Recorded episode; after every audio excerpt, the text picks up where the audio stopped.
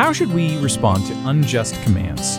That's what we're discussing today on the Hero of the Story, presented by the Gospel Project.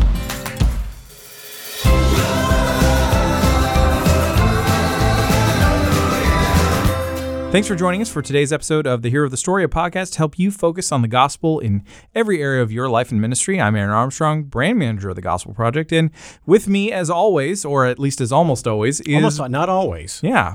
Um, up until recently, it's been always, but um, with me again is uh, is Brian Dembowczyk. My perfect attendance pin is no more. That's a shame, but thank you for joining us, Brian. Uh, I, Brian, am glad to be back. Yeah. Brian is, of course, our managing editor with the Gospel Project. So, Brian, today we are continuing to survey the book of Daniel. Um, we've got about another week or so that we'll be looking at this book.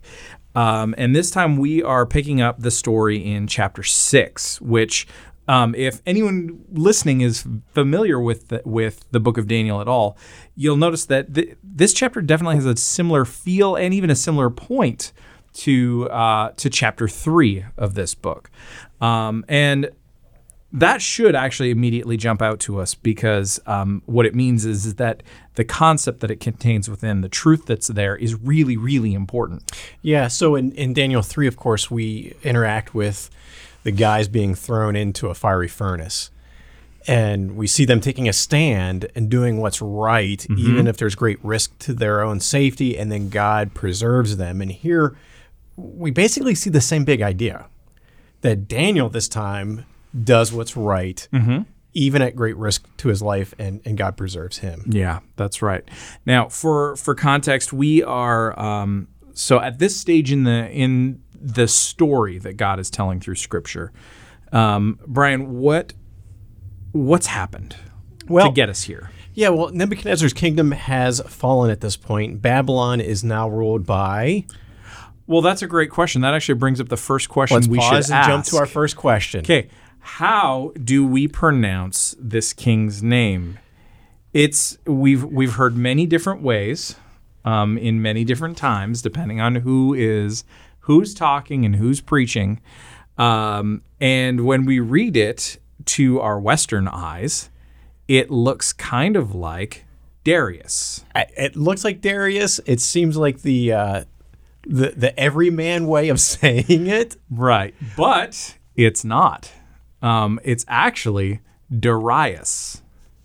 You know, as a guy who has his name mispronounced all the time, I probably will end up calling him Darius in our discussion. that's fine. because it's so ingrained in me. It is absolutely, but yes, it's Darius. Um, although I'll be Sounds honest, uppity. I, maybe, maybe, but I am Canadian, so it's fine.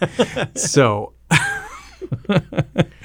so, but you know, reading that, just even, just even thinking about that little thing, um, we joke a lot about pronouncing, you know, pronouncing words we're uncertain of quickly and confidently. Um, this one is certainly, certainly one like that, um, except that there actually is a correct way to say it. Um, but but knowing the knowing the correct correct pronunciation makes me wonder about Daniel's name.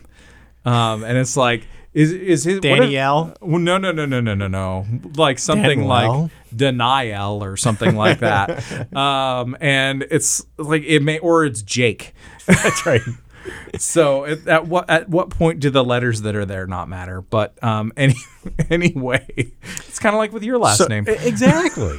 I mean, you just start jumbling them all together, Yeah. and, and and I'm still waiting on JD Greear to get back with me to have our name last name vowel consonant exchange. Mm, yeah. I have the last offer I made to him was I will take one of his extra vowels for three of my extra consonants. Oh, that's great. I think that's a good trade. That's great. I like it. I like it. Good. He, he good can even stuff. choose. He can choose which He one. He can choose which one. So he could have two. He could still have two e's, He, he could keep his two or E's he could keep and give me one an of A, them and, give you an e, and he can have a C, a Z, a Y, a K, or all of the above. or all the above. All right. So uh, back to where we were, though. So so the kingdom is now ruled by Darius. Yes, King D. And uh, Daniel has great influence in this kingdom. Uh, he, he is an upright man, so he has earned and curried favor uh, in that. And of course, the other court officials are not keen on this. They are intensely jealous. And so they're looking for an opportunity to, to trip him up. As you know, that's kind of human nature. If, if you can't exceed, mm-hmm. pull somebody else down, and, and maybe that'll give you a, a way to succeed. Yeah. So they develop this this plan. They, they say, hey, look, we know that Daniel is is a, a righteous man. We know that he worships his God, and so what we're going to do is we're going to trick King D into establishing this law that says you can't pray to anybody but him for a period of time, and uh, and we'll get him. Yeah. And so, of course, that sets up the sets uh, up what actually happens. So so we know what happens. They make this the king makes this edict and he doesn't even think about the consequences. no. So um, I love the way that uh, I love the way that um, it's written in this though because when we get uh, when we get to verse 10 in the chapter it says when Daniel learned that the document had been signed he went in he went into his house. The windows in its upstairs room opened toward Jerusalem and 3 times a day he got down on his knees and prayed and gave thanks to his God just as he had done before. And it was basically he goes upstairs and just says nuts to this. I'm, I do what I want. Or I, I do what I'm compelled to do by by God. more correctly yes. But i mean as as a natural contrarian as someone who automatically wants to just like when someone tells me want it, what to do i want to do the opposite there's just a piece of me that's like yeah stick it to him. Yeah. but he's doing it for the right reasons. So um so in this way it's like yeah stick it to him You know, Um, and I but think there's consequences I think there's something there we can learn from King Darius as well because you know it, it's not it's not in the text. So I'm I'm taking a, a, a risky step to try to understand what happened, but I, I would have to think it was an ego stroking moment on his part. Mm-hmm. And that's he probably agreed to it without thinking more broadly because I'm sure had he thought, oh, he meant this is this is going to do Daniel wrong. I don't want to do that yeah he, he would have restrained himself and we know that because he's he's really upset when Yep. Daniel is thrown into the into the den. So we know that he cared about Daniel and valued him. Mm-hmm. So I think to me it just seems like he just got so blinded by you know this this stroking his ego. yeah oh yeah And and so there's a good warning to us in this, and I think we are just as susceptible. Uh, that sometimes we are are willing to give into our our egos, um, and, and even if we don't think through not only the sinfulness of it, but also how we can hurt others. Yeah, yeah, absolutely. So, so of course we know how the story story ends. Um, Daniel is brought before the king. Um, reluctantly, Darius throws him into the lion's den. Um, but I love I love this compassion that's there for like that evident care that, Yeah. that you were speaking of because he spends the whole night fasting. He can't sleep. He his this is weighing on his conscience um, and um, and nothing could distract him from it. And so the first the first thing in the morning, at the first sight of dawn, our first light of dawn says uh, verse 19. He gets up and he runs over to the lion's den, and when he reaches it, he cries out, and it says in anguish. Daniel, servant of the living God, has your God, whom you continually serve, been able to rescue you from the lions? that's it's just so powerful like everything that, that we're seeing there this um, that daniel has won such favor with these people who um, who who believe nothing like him live nothing like him um, and yet when they're forced to when the king has been bamboozled and forced to do something to harm this man um, it just wrecks him. Yeah. you know that's it. That's just incredible. Um, and and leaves us with a lot to lot to think about. Um, and then of course we see that that Daniel was was spared and um, that and that uh, God sent his angel and shut the mouths of the lions and they're there and they're chilling and they're probably not cuddling around like you see in a lot of uh, uh, kids ministry Yeah, they're still hungry. story pictures they're they're hungry and we find that out when the other when the guys who set up Daniel get thrown in there they didn't even make it to the ground So this is some pretty serious stuff. Um, but as we as we as we think about like and there's so much stuff to think about here but as we do what are some questions that we should be asking Well, I think the first one is is why do we see God include two stories that are so similar? And I know we rub shoulders with this in the mm-hmm. kids space when we cover this in our gospel project for kids materials. Yeah. And they're back to back weeks and it feels like you're on repeat. Mm-hmm. Um, uh, the the circumstances change, of course, but it's the same takeaway. Yeah. And so I think the first question is why. Now, my inclination is because repetition is important to teach us, um, and and we need to see clearly God's faithfulness to those who are faithful to Him over and over again. yeah And uh, and so it's it's really something that w- I think the better question is why don't we see more of this? I mean, why why would we get impatient for having something similar, especially something so beautiful? yeah What, what do you what do you think? Well, I mean, there is a degree. I mean, I definitely agree. Repetition is is a key thing. God, God wants us to know this. He wants us to learn from this example, and and it's not the only exam- time we see this similar kind of idea uh, presented in Scripture. We even see it in we even see it in in Joseph's story. There's a parallel there um, with Daniel and Joseph. If you take a look at that, you see it in Jesus too.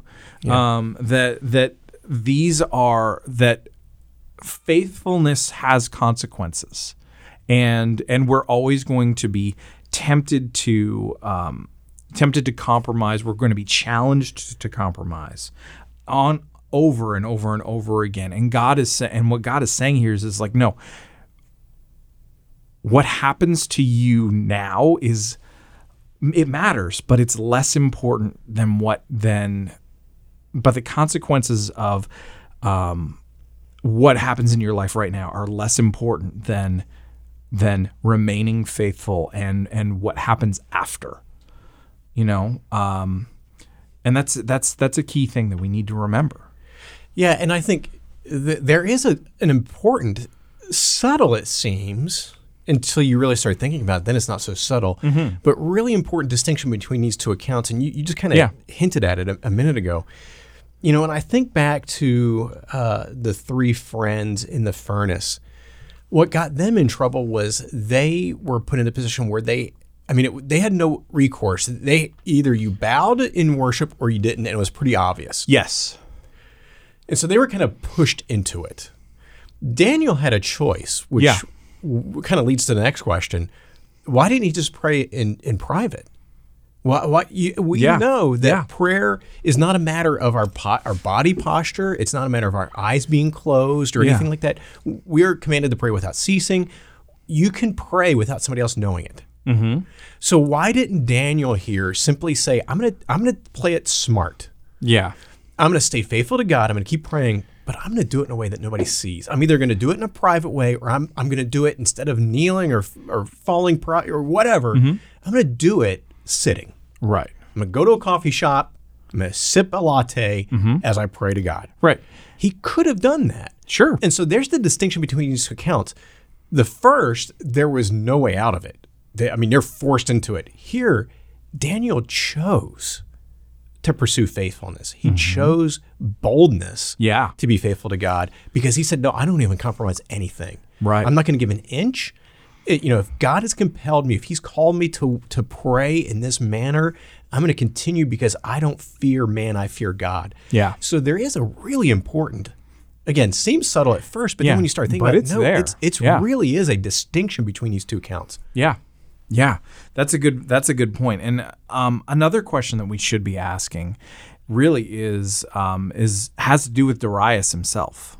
I mean, we like he acts very st- peculiarly throughout this passage, not at all the way we would expect a a, a king to act.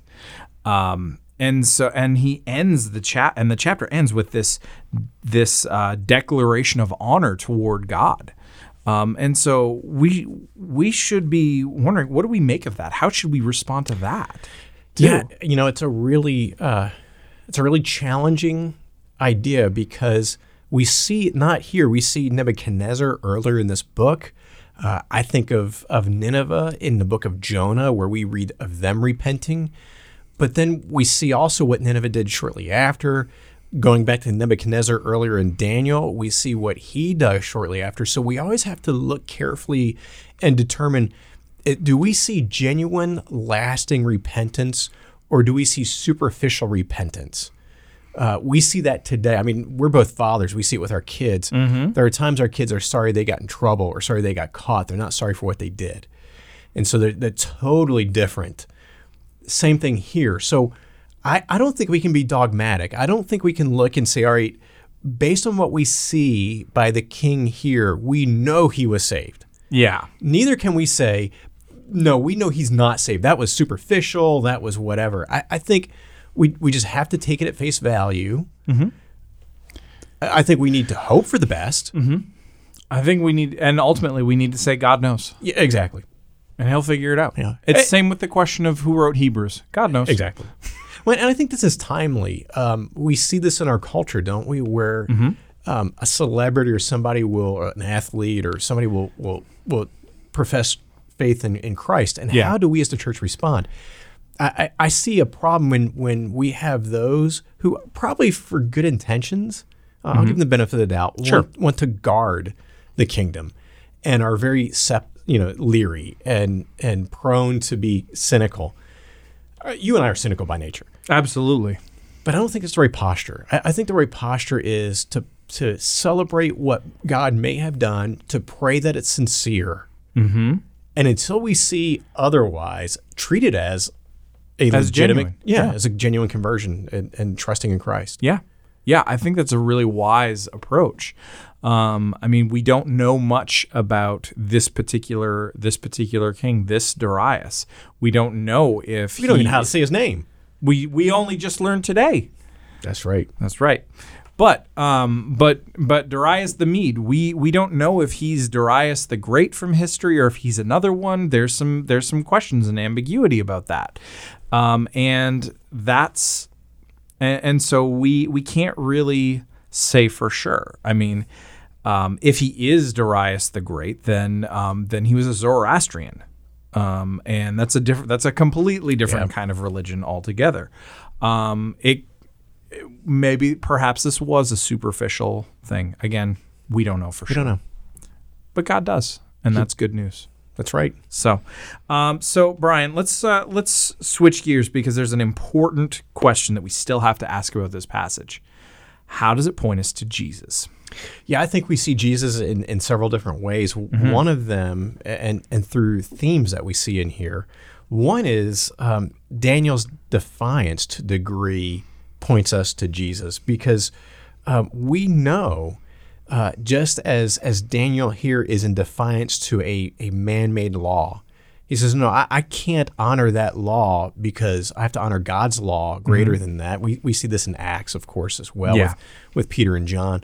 Uh, but we see that in the life of Jesus as well, where he is in defiance not to man-made law, but really to the the religious laws, the Mishnah and so forth, um, contrived by the religious leaders of that day. Yeah. that they treated that on par with the law. And that's why I think Jesus was frustrated with it. That's why he pushed back against it. Yeah. and it seems like intentionally at times went after it. He did certain things. He he performed certain miracles in certain ways Mm-hmm. on the Sabbath to goad these thinker or these religious leaders to Yeah. think through, to challenge them. Right.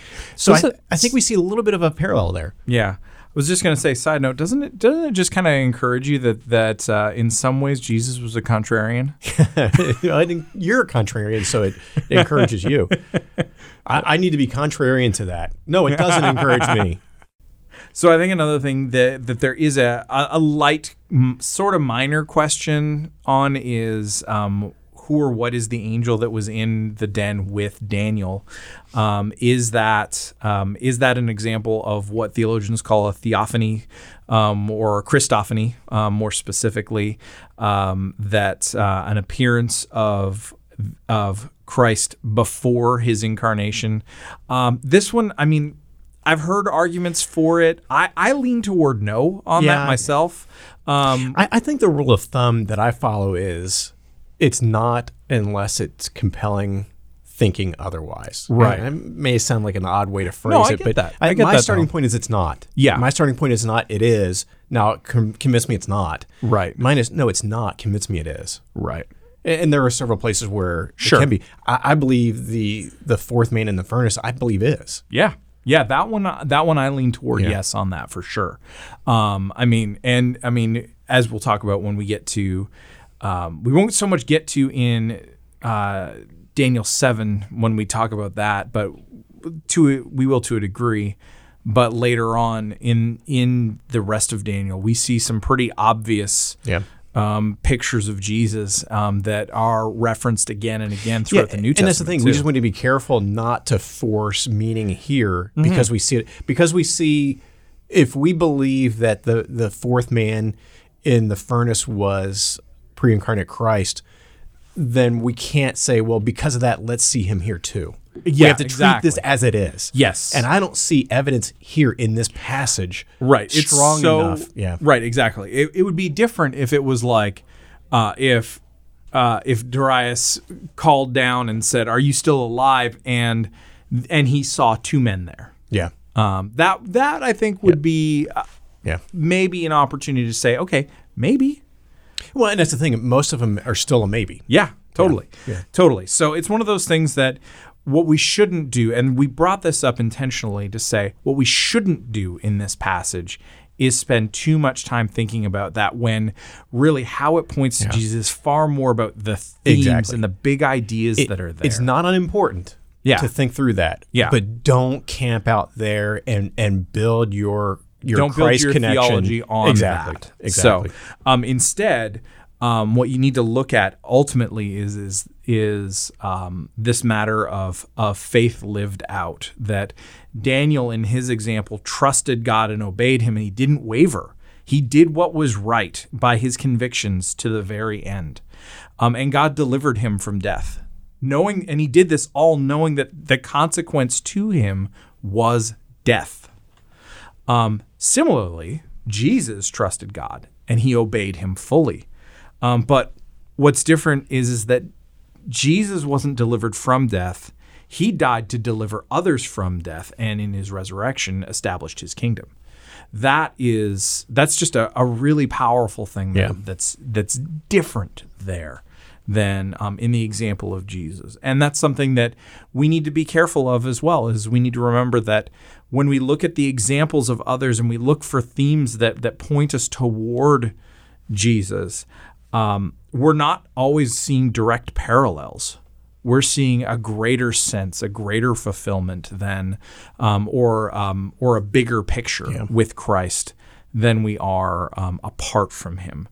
Um, what we want to be careful whenever we we look at at, at pa- narrative passages like this, we don't want to say, "Oh, well, Daniel is Jesus." No, he's not. Daniel is Daniel, And Jesus, is the greater Daniel. yeah yeah exactly. So um, now think about this book from the perspective of um, someone discipling another person whether it's someone working with small groups or sunday school um, student ministry kids ministry one-on-one discipleship whatever that looks like. What kind of guidance can we quickly offer them in working through this passage with others? Yeah, I think the first thing is is really the main idea here of of how do we navigate the challenges that we will face to be mm-hmm. faithful to Christ and, and the gospel. And you know, I, I, I like thinking through this in two different levels. One, let's, let's be a little bit more optimistic. We, yeah, we will have challenges, and I think those are growing in, in our mm-hmm. culture. And so it is helpful for us to think about will we be faithful? And, and again, thinking back to the little bit of a nuanced difference between this, where Daniel could have had an opportunity to kind of compromise in some way, or, mm-hmm. you know, where, how bold will we be? But the other way to look at this is more of a little bit negative. Um, I think we need to stop wringing our hands and and thinking that we're persecuted here in mm-hmm. America. Um, this was persecution. This man was thrown into a lion's den. yeah Um, there's persecution around the world where believers are losing their lives. I've heard statistically there are more martyrdom to there's more martyrdom today than ever. yeah And so we in America, we are quick to wring our hands and, and claim the badge of persecution because of what a lot of other believers in the world would say, that's it. Right. So I don't want to minimize it. I don't, I don't want to, you know, I don't want to be a jerk and be like, hey, just stop complaining all or, or stop. Right. No, we, we do have adversity, but I personally am not willing to call it persecution. Right. So I think there's two, this helps us think through this in two different levels of what we experience as believers in America, primarily, I'm talking about. Yeah, and, and I think that's fair. I mean, there is a sort of um it's here here's how I would put that. I would I would describe it more as there's a con, like that just like poverty is contextual, um, persecution can be context contextual as well. So there's a there is a form of which, but in America in America and or the West in general, it tends to be more of an intellectual persecution. So it's Or a persecution from freedoms. yeah, and so, um, but we're not called to protect our freedoms per se. I mean, we should enjoy them. We should, um, we should be grateful for them. This is not me saying you know they don't matter or anything like that. Um, and there is a there is a sense in which um, Christians do currently ha- in the West do have an obligation to protect to to advocate for, fight for, and protect those freedoms that do Without a exist. Um, so don't hear what I'm not saying is my very long way of saying don't hear what I'm not saying.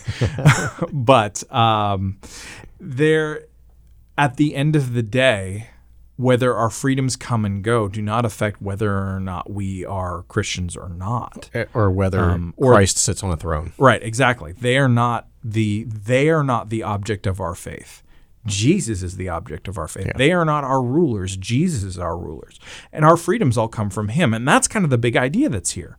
Um, and so, yeah, is there like is there adversity here? Absolutely. Is there is there a is there a form of, of Yeah, persecution? there, there are times Sure, to have to take a stand. There Absolutely. are times that we will have to take a stand or conversely give in and compromise. Right. Or- and and frankly, too yeah. often we do compromise. But my contention is, man, we need to stop wringing our hands as believers, especially in America and the Yes. West, and and get this victim mentality. Woe is us.